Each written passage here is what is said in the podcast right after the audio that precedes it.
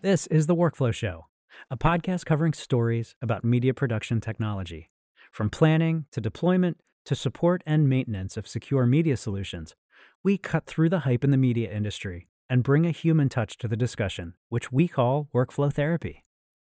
I'm Jason Whetstone, Senior Workflow Engineer and Developer for Chesa. And I'm Ben Kilberg, Senior Solutions Architect at Chesapeake Systems. Ben and I had an opportunity to nerd out with some folks at Amazon Web Services, or AWS. Jack Wenzinger, Global Lead of Content Production, and Matt Herson, Principal Content Production Specialist, joined us on the podcast to tell a story of media content production in 2020 and beyond. So, while many of us knew long ago that we were all eventually going to be using cloud technologies to get our work done, the COVID 19 pandemic and the challenges associated with it have accelerated that journey.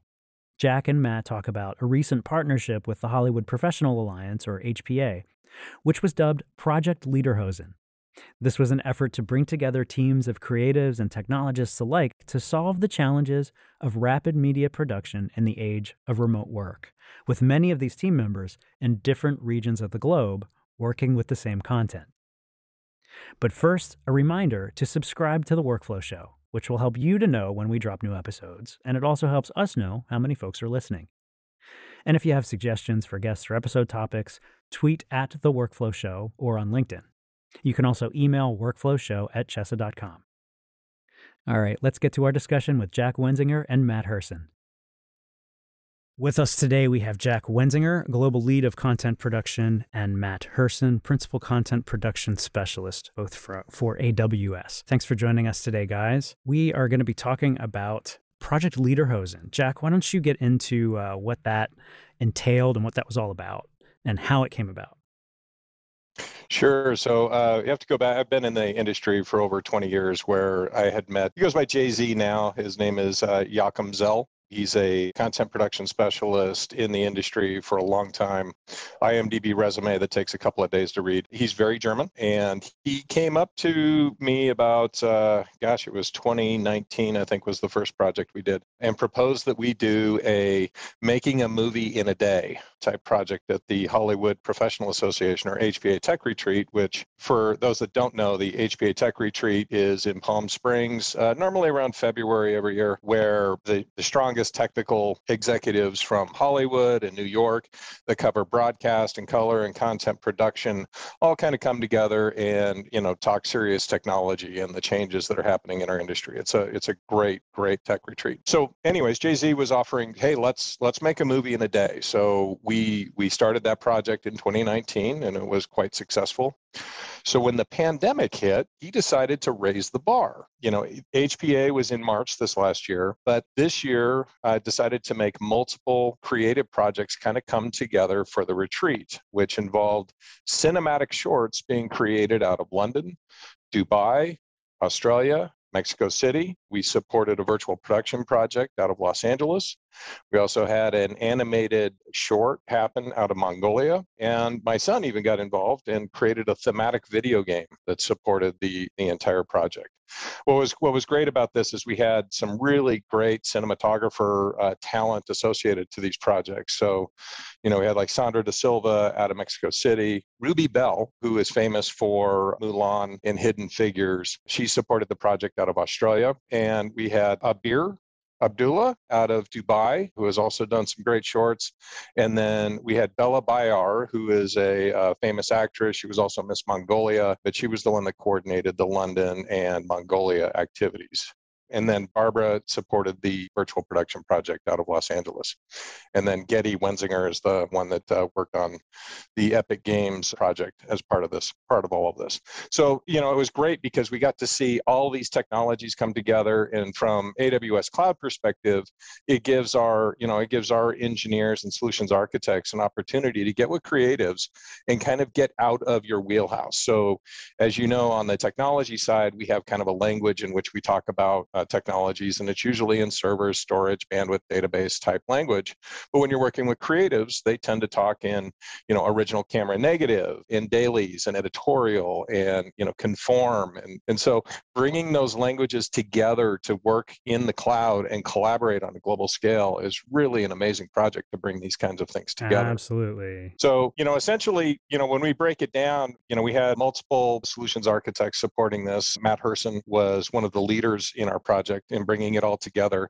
And the, the neat thing for AWS is to be able to learn the language of the creatives, but also it gives us proof points to be able to bring together things like Content Lake, where we provide a repository in which all of these third party providers can work together in the cloud and creatives are collaborating on a global scale. And it creates new problems for the industry, such as you know what time zone are we going to be working in? Because we have people that are remote from onset production. So we had people in germany that were watching the onset activities happening in mexico city which was also doing editorial dailies down in venezuela and they were doing their visual effects pipeline out of montana. So which timeline are you going to coordinate on for these projects? And it made it really kind of exciting. So you know essentially we broke the project down into its components. We had multiple swim lanes for capture to cloud we had the content lake component, which was architected by Matt Herson and Zach Wilner in controlling the third party interactivities on all of these projects. And then, you know, we had the production services, we had the vis- visual effects pipelines, of which we had four discrete visual effects pipelines supporting the project. And then, of course, we had the packaging, globalization, and delivery components of the project. So it really was a script to screen activity which was performed in just a few months. Wow. Yeah, that's that's quite an accomplishment, I would say. Well, Matt, let's talk about some of the tech a little bit. This sounds like a huge challenge, right? Yeah, especially when you start working with people around the world, right? It's not just one area. We know we're all focusing on Los Angeles or New York City or Austin, where you, you know you have tons of bandwidth, tons of technologists in that area, as well as really common connection paths. So when we start looking at this, uh, what I like to do is kind of take a little bit of an abstracted view from it. So I like starting with the content lake itself. So Jack described it as just the place where we put all of our assets and all the applications will come to that one source to gain access to it. To do that, we have to do user level control, right? It can't be open to the world. It, we have to make some pretty strict policies on that S3 bucket, as well as making sure we get into technologies like versioning, multi-factor delete. You know, we want to make sure we're logging all of these interactions. We want to make sure we're capturing who's connecting when, their IAM credentials and their roles, and as well as be able to do reflections of that, right? Building QuickSight dashboards to make sure that we can see it, it's logical, and there's nothing that's really standing out going, oh, hey, someone just pulled down four terabytes of data and they're a you know someone that should be pl- placing data. Mm-hmm. so w- when we started going through this we started just building up production meetings. And we said who's on the project? What are their roles? How are we going to approach this? We started getting a really interesting balance of here's our core team of who's going to be on the project between all the different areas and all the different locations. And we went okay great. What access do they need so let's just bring it down to the least privileged model. So, you know, going zero trust. I don't trust anybody until you tell me their explicit role. So from on set, we started getting, okay, there's going to be this person on this set, that person on that set. Their, their credentials need to be where they can place and confirm assets into this data lake. Great. So we built an IAM role to be able to do puts and lists to make sure they can confirm their assets once they place them. And they're able to do that. And then as we grew, we started giving people more uh, access as they need it, gets, you know, and so on, and lists to make sure that we're accessing it at the right way. But where it got really exciting is when we start getting direct service integration. So ColorFront was directly pulling from our bucket to do daily encodes, to do dailies out, as well as some finishing work, uh, making sure that the color and audio pipelines matched out at the end of the cycle. You know, Jack touched on editorial. We got to pull for editorial can't can't just magically sit there. So there's a lot of different areas we can really dive into. But you know, hopefully that frames up where, where we started, right? Yeah, it kind of does. So, you know, where my brain always goes with this kind of stuff is what is the glue that holds all this stuff together? I mean, obviously all back-ended by by services in AWS, but when we look at, you know, as, as an integrator putting something together like this, it's always like what is the back end? What's the workflow engine? What's the, you know, media asset manager? What what's all that?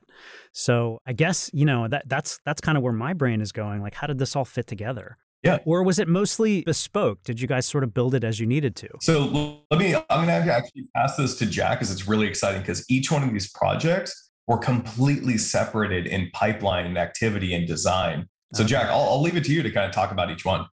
Yeah, well, this is this is what I love about this project is it gives us an opportunity to show off the community of technology providers and partners that work on AWS as part of these projects. So, you know, even on Capture to Cloud, we had four very different Capture to Cloud scenarios as far as getting content into AWS. So, Australia, we were working with Moxion. We also worked with In2Core, which is the Video Village, you know, application QTake, which integrates with Moxion, and then they also integrate with uh, Arch Platform Technology. So you start to see what, what I love about these projects is as we start bringing on partners and technology providers and talk to them about how, how these projects are going to come together, they start talking among themselves. And because they're on a common foundation of AWS, they find that it's pretty quick for them to figure out what that interface is going to look like.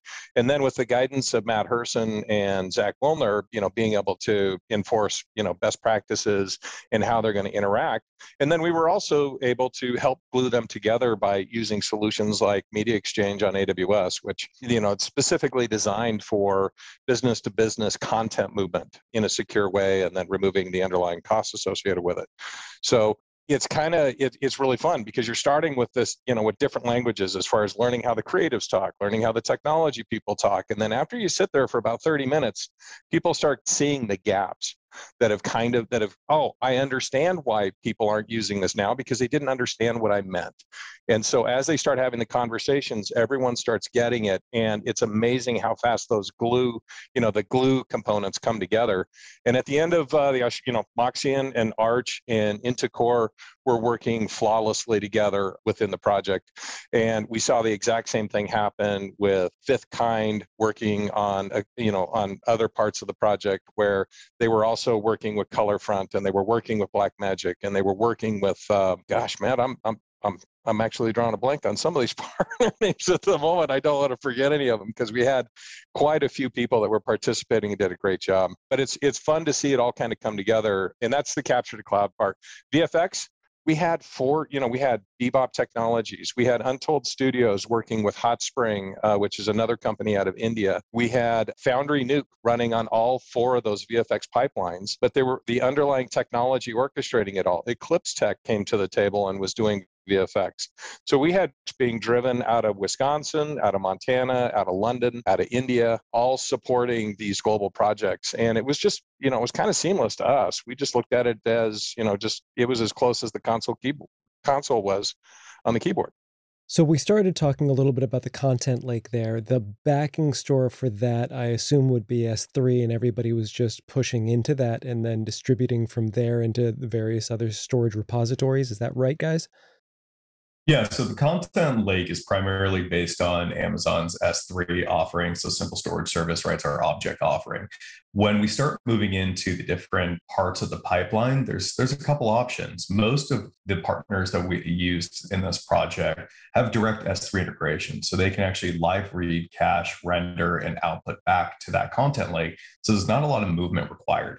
But obviously, there's some things that need to leave. You know, you need POSIX level permissions, you need standardized protocols, SMB, NFS. And that's where we would shift it from the primary S3 repository to a localized file service, you know, FSx for Windows File Server, or one of our other partner driven storage opportunities and really designs to make sure that we're hitting the, the requirements, right? Because each one of these pipelines had different requirements. We had editorial, which is primarily based on Windows Workstation. So that was heavy SMB. We had VFX pipelines that were mixed, both Windows and Linux. And we had some opportunities to actually go full Linux with pipeline that was all NFS based connectivity. So we actually had a wide variety. And then we went into our finishing pipeline. And this is really where we had some real fun experimenting. So we actually went to a Lustre based file system that was backed by S3, where it actually automatically grabbed the files from S3, hydrated into a caching Lustre based file system, and was able to push over 12 gigabytes per second on a single host to do some color output on the finishing uh, workflow. So that's crazy speed for a single workstation, right? Like that's really hard to get consistently, and it and it performed really well, which is really exciting. It's the first time we've been able to get to that level of both user interaction, application efficiency, and output efficiency in a seamless manner without having to do a ton of what I like to call nerd knob, twi- uh, you know, twilling, where you have to constantly just adjust every little setting. Yeah, let's dig into that just a hair more, just because you said nor- nerdy storage speed things, and that's inherently interesting to me. So, Lustre is a Linux clustered file system, and that was laying over top of what multiple S3 backstores so that you could write to all of them simultaneously. So we actually have uh, Amazon has a managed FSx for Lustre file system. So you don't actually need to deploy EC2 and manage your MDTs and be able to create your all your provisioning and your caching tier versus your storage layer. It's already uh, we deployed as a service, so you can create what's called a scratch volume, and the scratch volume can then be interlinked with your S3 bucket. It just needs permissions to be able to view the objects be able to access them. And then you can actually create automated write back strategies as well. You can do it time based, you can do it CLI based. Even Lambda functions can be triggered to write back to the primary bucket as a write through or a write around. So when we start looking at that, you're going to create your Lustre file system, right? That's nothing new in the world. You create file systems. So, based on your size, you're going to get a bigger cache pool attached to it. So, then your end client will need a Lustre based driver. So great. We have a file system, we have a driver, we have an interconnect. That way we're able to access that and we're doing it all within the same local availability zone. We're using security groups to control access to the Lustre file system as well as the desktop client that you're connecting to. And we're making sure that in the inbound from externally, how do they connect and what protocols and what source ports and what IPs they're using. So we went with a lockdown procedure in that fashion as well where they had to be using, and in this case, we used Teradici, so PC over IP Ultra, on a believe, Jack, correct me if I'm wrong, I think it was a CentOS desktop. Almost positive it was CentOS 7. And then we would just basically use the NVIDIA driver. So it was a G4 workstation. So I believe it was an 8 extra large. So it had a lot of power, it had a lot of network connectivity, and we're able to do some pretty unique things. Cool. So the Lustre file system, the storage it was using was what EBS, or was that just the direct disk underneath of the um, virtual machines in the EC2 instances as part of the Lustre file system there? Yeah, so you know every instance on AWS has some form of disk underneath it, right? right. The workstation itself, they're running EBS, it was GP2, and that way we really built out a huge volume for them to be able to work with and we Got maximized it. EBS throughput on that instance. But on the Lustre side, because it's a managed service, you don't have to worry about what type of volume, how many instances to deploy, what caching level should I do. All you do is click what the size you want is, provision throughput, and then go. And then it hmm. will automatically spin that up for you. And then it will just be available as a mount. So it's really nice. That way you don't have to worry about managing a file system you can just worry about doing the Lustre based activities, which is creating MDTs. So you're going to say, I want to performance performance optimize my Lustre file system. And that's creating those stripe groups that say, okay, great. Anything from one meg to 10 megs, great, that's one MDT. And one gig to 100 gigs, that's another because I know I have very disparate file types mm-hmm. and I mm-hmm. want to optimize for that usage. Got it. Good to know. Matt, which scenarios did uh, was that used on? Was that for the Autodesk Conform it was. So it was the conform uh, and the uh, some colored pipeline as well with Nuke. So the Autodesk Flame implementation was was pretty interesting because it was a they had some issues with the Dubai setup. They were planning on doing some things on prem, ran into some concerns, and Barry Ghosh, who was a uh, one of the Hollywood editors that was participating in the project uh, got together with Autodesk and asked if we could move the project over to our Los Angeles local zones.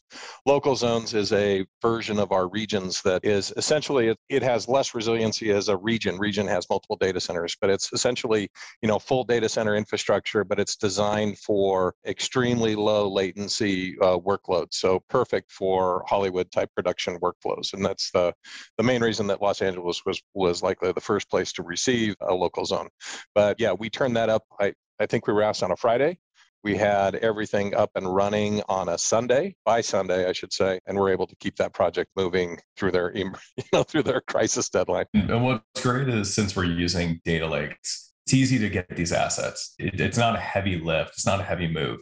And to spin up local zones, they already exist today, right? We have Los Angeles, we have Atlanta. There's a ton coming. There's there's ones all around the United States and North America. So the idea is just getting to as close to the user as possible mm. to reduce any form of latency. So their interactivity is seamless. Because we, we all know, right? If we take a step back and we go, okay, latency is the killer of all fun. That's kind of the joke, right? Yep. When you go to 30, 40, 100 milliseconds, your user experience is going to be pretty poor opposed to, you know, 8 to 10 to 15 to 20, it's pretty usable. It's almost as if you're directly attached to that computerized instance or, you know, input mm-hmm. device where you really don't have to worry about any type of crazy jitter and and, and weird yeah. input. So you, that's a great that's a great point. So in terms of you know VDI virtual desktop interfaces, people are you know editing in the cloud. They're doing all sorts of cool things coast to coast latency can be widely variable.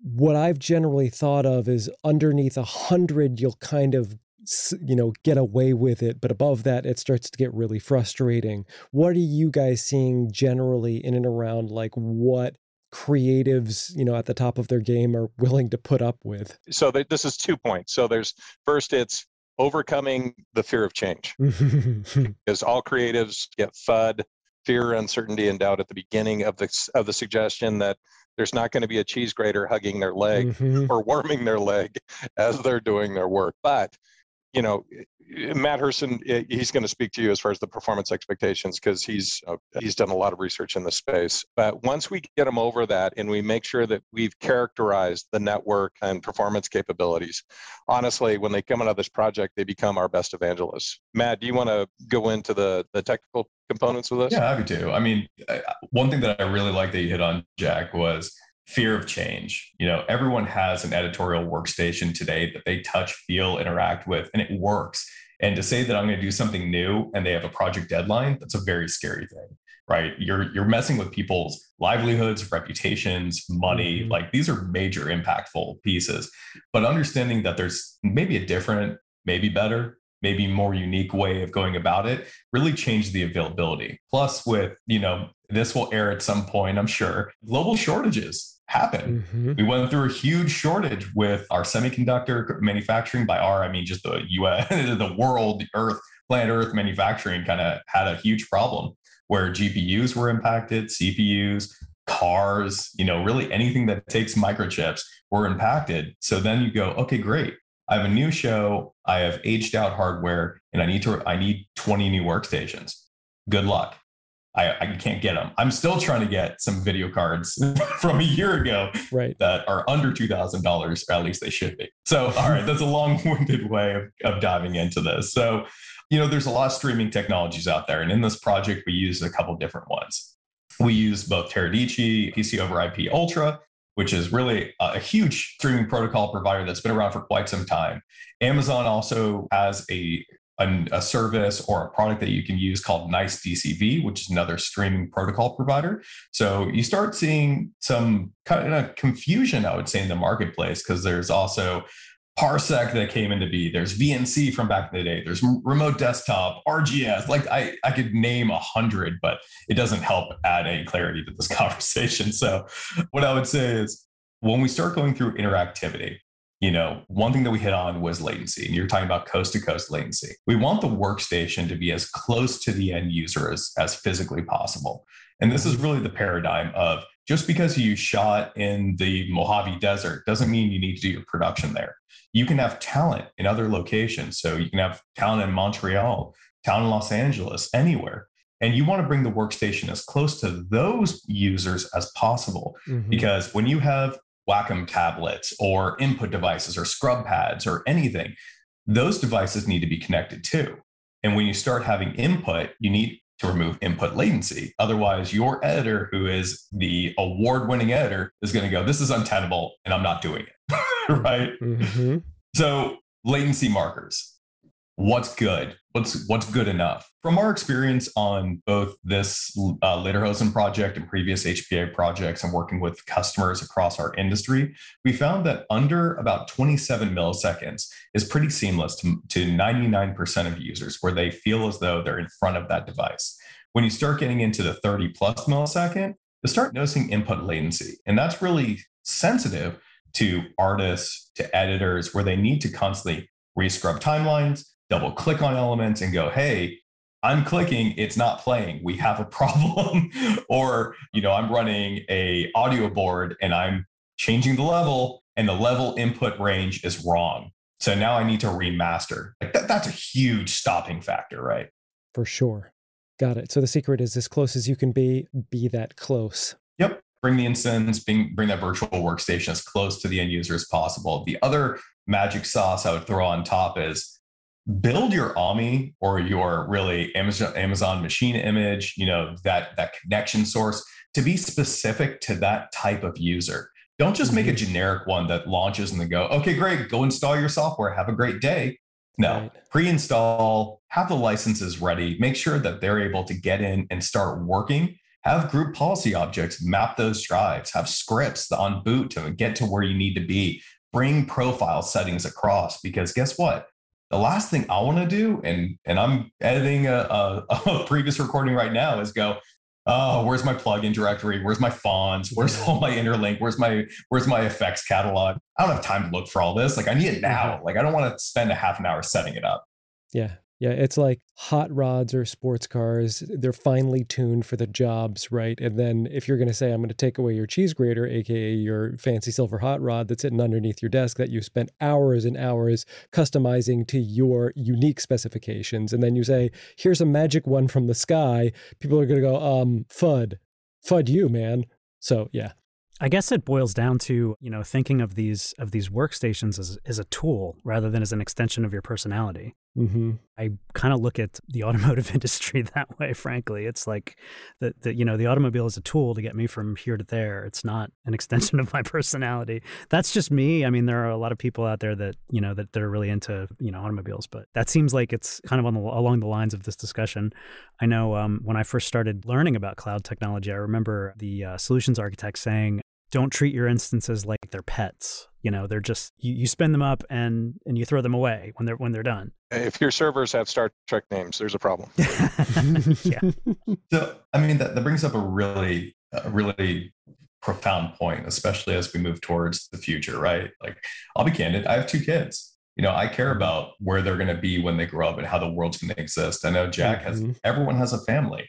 So moving into, you know, sustaining, you know, that, that's a huge impact, making sure we reduce the amount of waste that comes into play. So, you know, Amazon's taking a strong stance on green energy. So making sure that we're using power that's self generated, that makes an impact because guess what? At home, you probably don't want your power bill to be in the hundreds or thousands of dollars. You know, all these machines eat up a lot of power. There are a lot of electronics. There's a lot of waste that goes in. So what happens if I just say, guess what?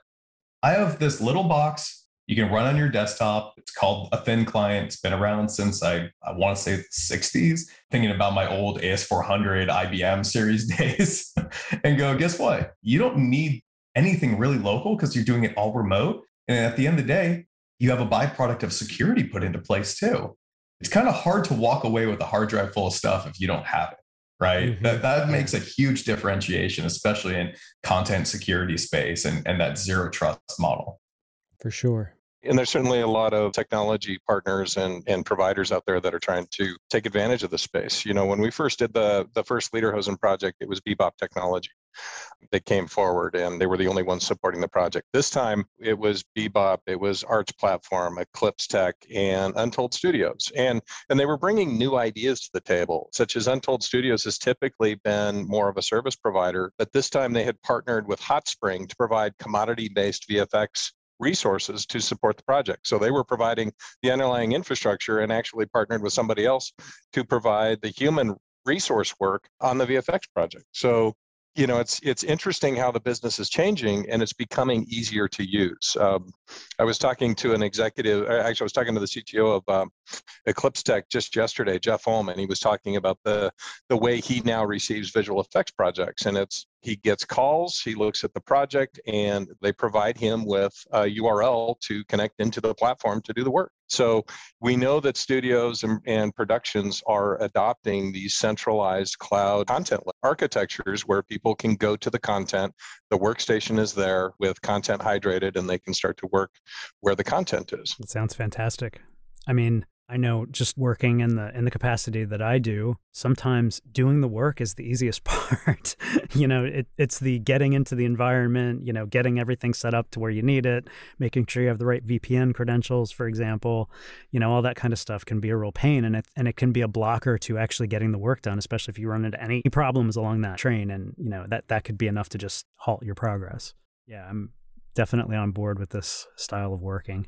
yeah, I mean, just one thing that we haven't really talked about, and I think it's kind of an interesting transition, is you know what tools can you use to move your data mm. around, right? You know, it yeah, to get hands on to launch the workstations, get S3 running, right? Like those are those are potentially easy things. But then when you start going through, going, okay, great, we shot in Dubai, we're ready to edit. I don't know the CLI. What do I do? that was that was kind of a fun conversation of going, okay, so we have a couple options. One, do we have you know an integrator or a partner kind of walk them through how to do it and do that manually for them? Do you script automation? And this is really one of our partners that came to the table which was IMT SoDA. It actually came out to be a pretty successful use case that uh, it was kind of new to, to our space at least was data management at a very simplistic gui layer so, for instance, they went into IMT's SoDA platform, which was locally run in that account. And they went, okay, great. I'm ready to start editing. I need to do my Dubai shot at 100, uh, 102, 105, 105A.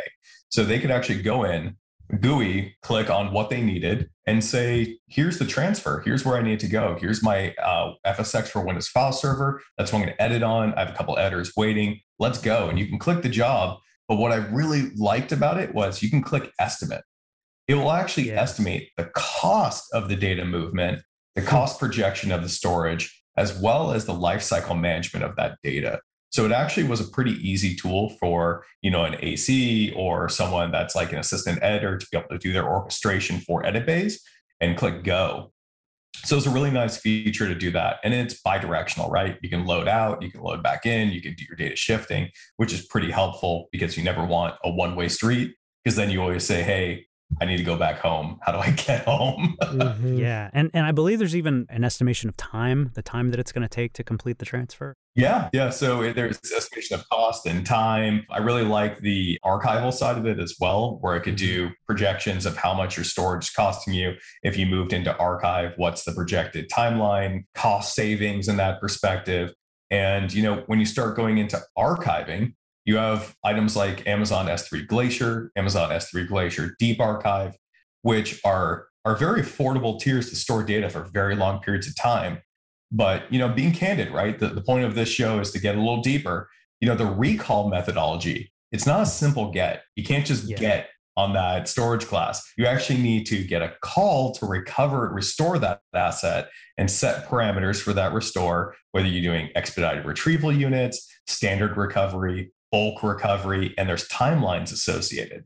So having a system to translate that to say, okay, I don't know what any of that means. I, I just need to edit the project. I need all the assets in one hour and I need it live in an hour. Well, that translates to I need the assets recovered in 30 minutes. I need it loaded to that system and I need my editor in place in 45 minutes to start reviewing to be that hour. So that's when you can make a decision tree, right? So do you go through provision recovery unit, 15 minutes, here's your assets, go. And then the next job, move it to that file system, go. And then you got your editor connecting in via their streaming protocol of choice. And they go, awesome, I'm connected. I can do my work now. It, it reduces a lot of that friction that you normally have where you need IT resources to go, okay, CLI copy, CLI command, CLI, right? Job check, job status check. Yeah. Yeah, and for our listeners, um, what Matt mentioned there, that's something that I think a lot of folks are considering now. You know, they want to get off of LTO, uh, maybe maybe an on-prem LTO, and move it to a cloud archive. It, it isn't always as simple as just shove everything into S3 and then you can get it back whenever you want it. When we go to these archive tiers in, in the cloud platforms, uh, like Matt said, like LTO, there is this idea of you've got to wait a little while to get that content back. And I can't necessarily tell you exactly how long it's going to be. So when we look at automating those, there's a little bit of complexity, just, just to throw it out there, a little bit of complexity that goes into the automation of mainly the restore. The archive is, is easy. It's, it's the restore, which is what everybody cares about. How do I get this stuff back? I think archive is always going to be uh, one of these things that we know we need to do, and we're always a little kind of like, well, uh, we try to dispel the uncertainty as much as we can. yeah, as Matt will tell you, archive is a trigger word for me. yeah, after spending uh, what decades uh, focused in that particular space, it's one of the reasons that I worked with some other with some folks here in AWS to create Media2Cloud, which is a quick start solution which aggregates content and allows you to test machine learning services to augment the metadata metadata against those assets as you put them under management in the cloud, mm-hmm. uh, migrating from an existing archive. But you know, as you guys know, those on-prem archives of LTOs, there's there's a huge chunk of that. You know, someone will tell you they have a 50 petabyte archive but in reality probably 20 petabytes they would throw away if they could you can't delete and they mm-hmm. probably d- don't have visibility to another few petabytes because they just have poor metadata the metadata is atrophied over time you know where they they're just moving it from one tape to another so you know you really have an opportunity when you move your content into aws to test and augment the metadata and and address that metadata atrophy to where you can find and search and really have control of your content. So it is something that you know should be considered as they move to the cloud. Oh, that's a really good point, Jack. It's it's something that I, I think you're right. Not too many people think about it because archive is kind of as i'm sure you know out of sight out of mind. have to do this thing and you know we do it because everybody says we have to and you know we might need it someday and it, it's always when we do that's always the the mad rush and the scramble you know mm-hmm. Yeah. So I like what Jack's, you know, kind of touching on right there. We have Media2Cloud, media insights engine, and these are frameworks that exist, you know, quick starts that exist today that you can launch and start getting richer metadata based on your assets that you already have or that you've already made. So you can automatically bring them in via this quick start and it actually does the archival step for you. What I really like about this is that it gives you a chance to view your metadata catalog it, database it in a quick referenceable way that you can pull into your MAMs, PAMs, and DAMs that you need to get richer insight. So a lot of metadata previously created didn't have things like celebrity detection, keywords being said, you know, even recognition of objects. Sometimes that's really important. You know, you start going through and you're like, oh, I really wish I had something. And I'm totally throwing this arbitrarily. You know, Flintstones ish rock walls, and you can just start searching these elements and go, oh, hey, look in my catalog, I have a million assets, and I can actually internally curate and bring to the table without having to go reshoot or build or buy. But the most important thing is test. Don't just turn on machine learning services and bring in the archive. Yeah. You want to test because you don't want you don't want to bring in an entire archive of B-roll footage and run you know run speech speech to text and there's no speech. right, right. yeah, so quantitatively track your data, make sure you get what you need opposed to what you want, because there's costs associated with all this, right? Each one of these machine right. learning services and APIs generates a cost. So you want to be efficient with it, especially if it's B-roll that you'll you most likely won't ever touch again. Maybe just a quick celebrity detection is enough. Maybe some time object or just standard cataloging, you know, name uh, confirmation, just things like that is really important. But on the archive space, what I find to be really interesting, and I've, I've played in there for quite some time, is moving away from proprietary tape formats, LTFS, proprietary you know cartridges. You have to worry about things like how long is it good for, how many reads, how many hours of operation, storage capacity, as well as storage temperature. Turns out if it gets really hot, tapes are not a big fan of that. Who knew there was old tapes that would actually catch fire? But moving them into an object space, having the media directly referenceable without having to read back an entire tape really changes the the access pattern as well. It can be a lot mm. more advantageous opposed to going, oh, I need to pull from this tape for this asset, that tape for that asset. Oh, my robot's full. All, all my bays are full. You can actually move away and just say, here are the assets I need. Let me just pull them and I don't have to worry about any of the logistics in between. That's interesting. Yeah. That's a really great point, Matt. Where are you guys seeing people tiering primarily and the data access patterns? Are people using you know infrequent s3 more than they're using glacier or are they using both? And then glacier is just kind of the oh crap and if i really need to grab it i will from glacier. I'm just curious about the access pattern of the typical m&e cloud adopter. It depends on the type the customer use case. Sure. Sure. In m&e news is obviously going to be different than a production studio. Sports production uh, yeah. so news mm-hmm. clearly clearly needs to have certain assets at the ready in case something happens. You know, when Michael Jackson passed away, obviously everyone was in a rush to get to their assets. If they would have been in deep glacier, it would have been difficult. So this is where infrequent access becomes very ideal for news agencies so that they can keep assets at the ready in a lower cost uh, provisioning tier where they can afford to lose those assets. You know, there's an element of risk there, but even so, they can restore from deep glacier and rebuild those assets at any time. So it's not a replacement of an archive. It's simply, you know, a redundancy that they keep in place to run their business. But you, you really have to think about what is the use case and what is the archive. There is no one archive. Yeah, right. You're talking to a studio. There is the uncolorized master archive. There's the colorized master archive.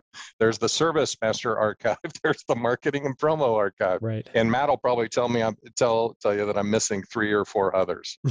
you know, but essentially that's how we go in. It's it's kind of a consultative conversation with each with each of the M&E customers to say what is your business use case, and then we would help tailor it to their usage. Yeah, it's exactly like what Chesa does for our clients. You know, what what's the best MAM out there? Well, I mean, you know, what kind of work are you doing today? you guys are not going to go out of business because that consultative experience yeah. is absolutely critical for M&E customers to rely upon.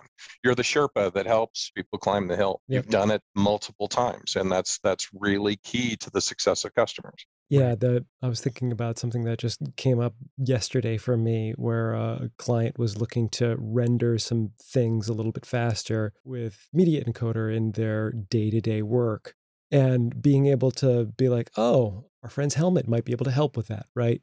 Just knowing that this cool German company exists that other people might not know like oh we've got to build this thing from scratch well no somebody did that and they're in germany and we can put you in touch with them because they're awesome right. and that might solve your problem yeah having having that breadth of experience and you know seeing the use cases being able to do postmortems internally on them as well seeing where they were successful where you know things have changed as well as influencing companies roadmaps right you know if you're seeing consistent yeah. you're going to bring that to your your partners and your customers saying hey here's where we're missing the mark. How do mm-hmm. we fix that? And obviously, you're very well respected in the industry to say, okay, these are not just random opinions. They're based on, you know, data, it's data driven decisions. Here's what we're bringing to the table. And, and it's really great to see that level of outcome.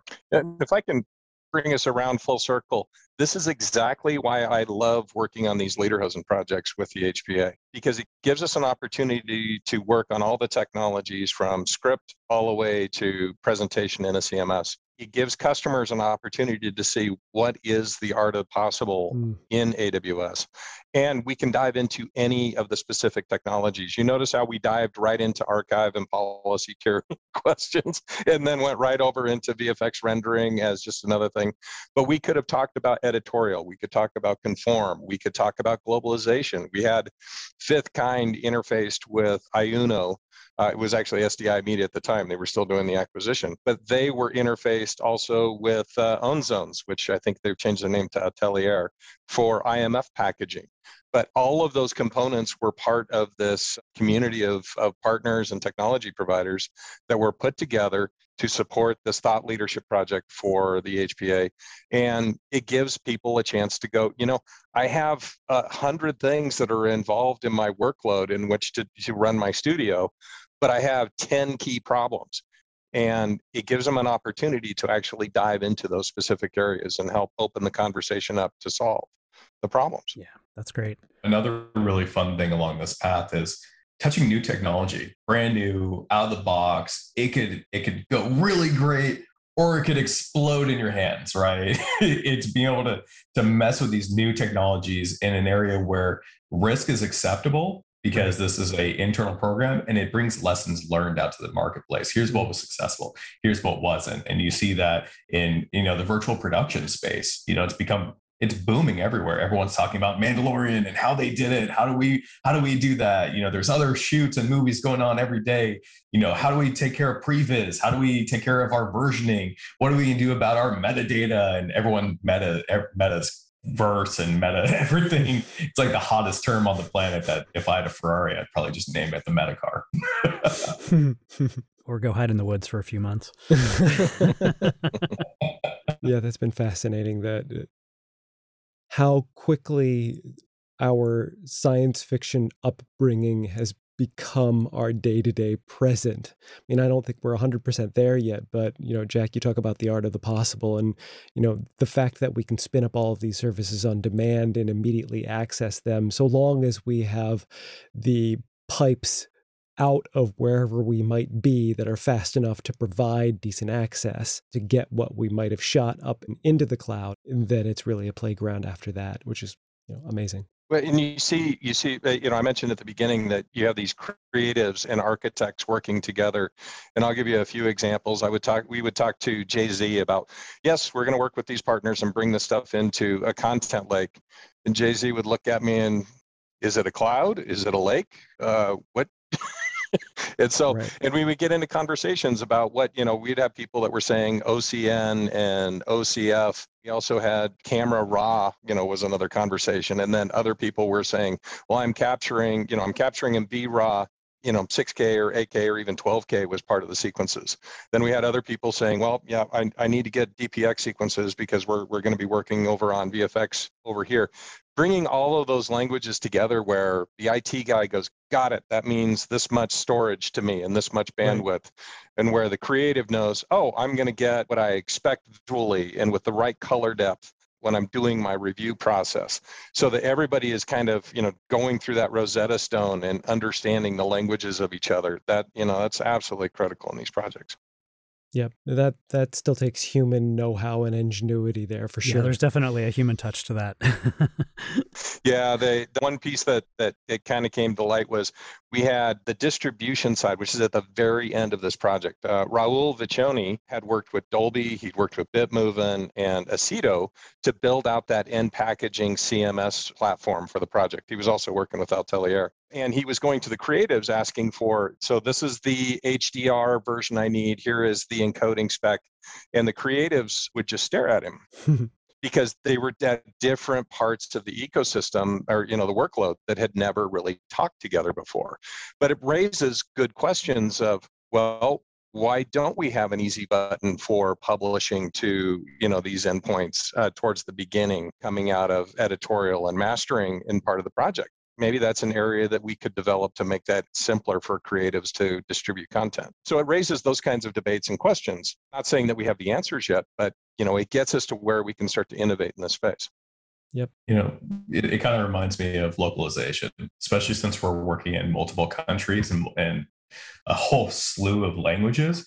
There was a really big push for localization of at least translation of content much earlier in the production style so it, it really changed the idea of okay, great, we're shooting in.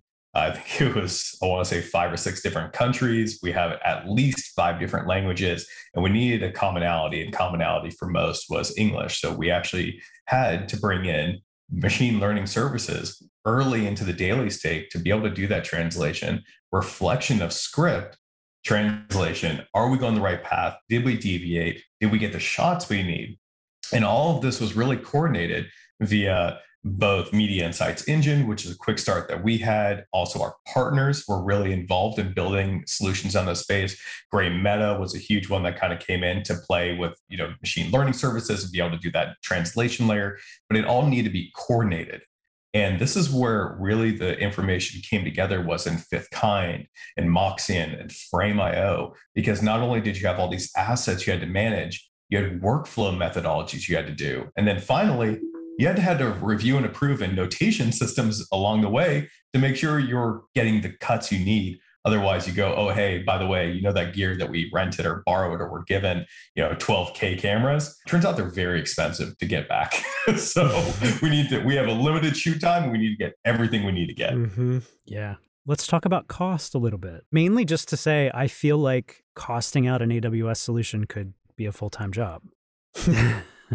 and it often is for some people. Um, and that's not a dig or anything. That's just that's more just like this is the way it kind of is, you know, because uh, you know there's such a breadth of services there, and it's the kind of thing where you could potentially be paying more for a particular event, but then less over the course of most of the time that you're using these services. It's really pretty pretty astonishingly cool take a sports team or a sports organization, for example, that might be recording a game or something like that.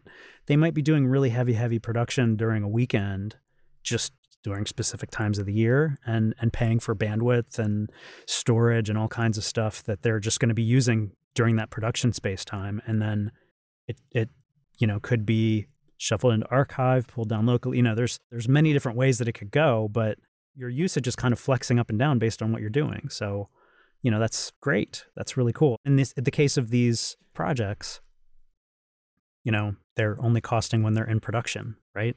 Or when they're being used. So i think that's uh, you know a great thing to just just to to, to realize yeah, so I'll comment a little bit. I mean, it's you know, it's one of the benefits of the cloud, right? Is the pay-per-use yeah. model, but it also offers some complexity when you when you're managing over 200 AWS services. Of course, not every customer is using all of them, but on these projects, we typically invest in the industry by running them, you know, in our SA accounts which gives us visibility to the costs that are associated to these projects and helps us characterize that for customers and advise as, as it grows.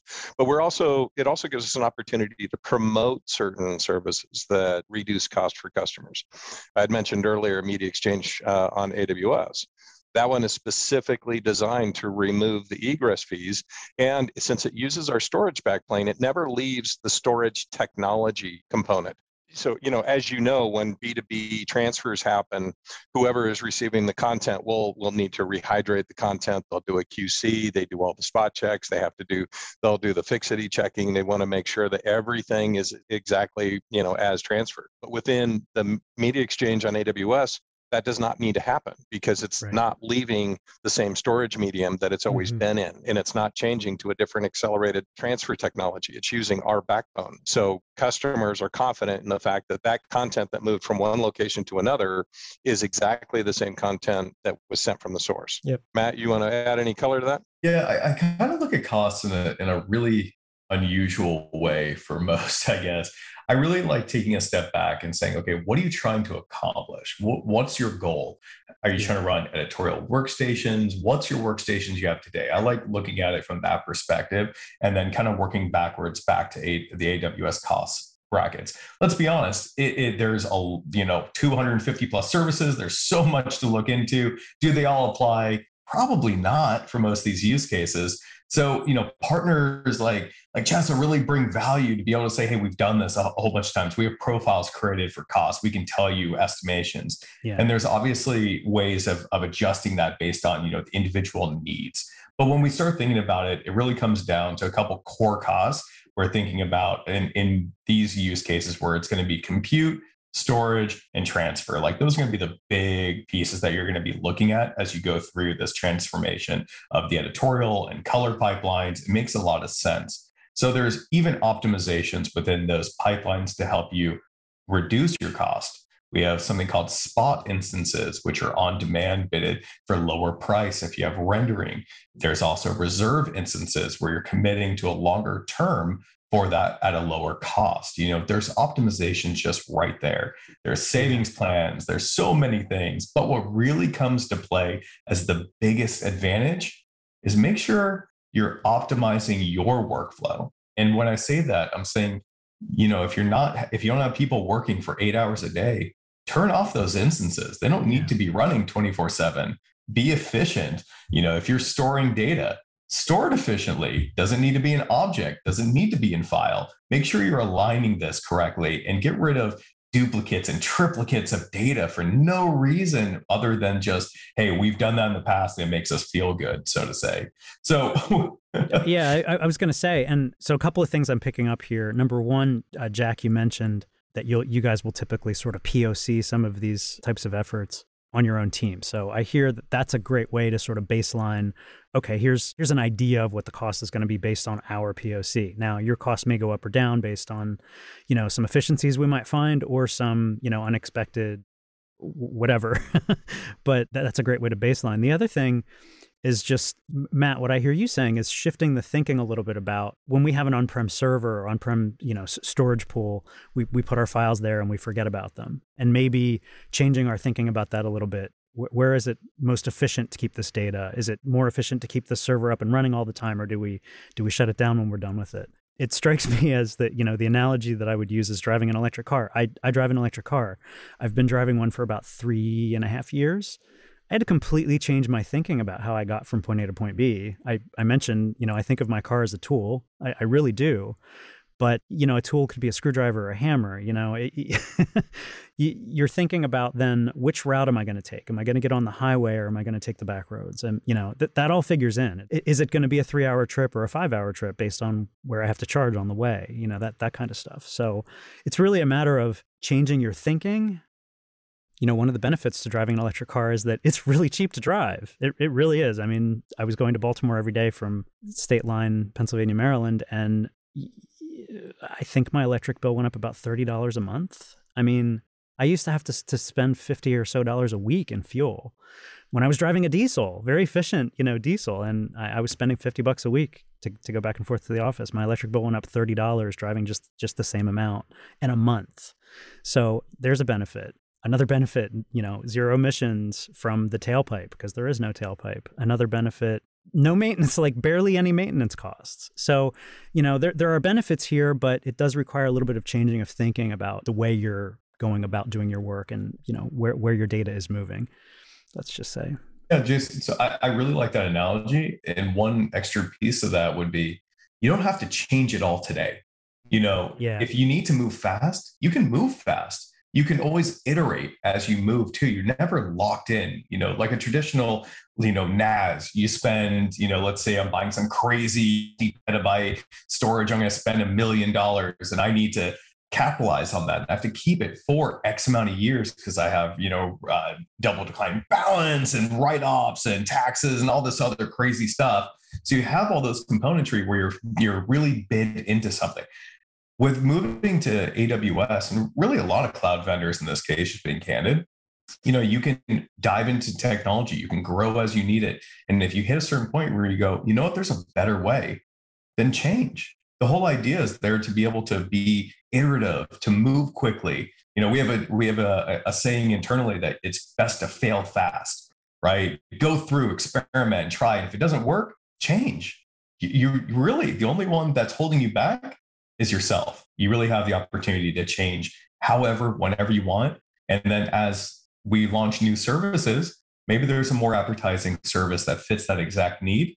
Or maybe there's price reductions like we've done. We've had over 74 price reductions on most services. It gets more efficient over time as well. Yeah. Yeah, and this is this is exactly where you know Chesapeake comes into play because you have you know things like the cloud adoption framework, which are designed to make sure that customers are not just thinking, okay, so if I move my storage from on-prem to cloud, then let's just do that, and and you tell the IT guy to go ahead and make that change. We have frameworks and there's uh, SIs that can come in and help customers think about okay, so what is the operational impact? What's the security impact?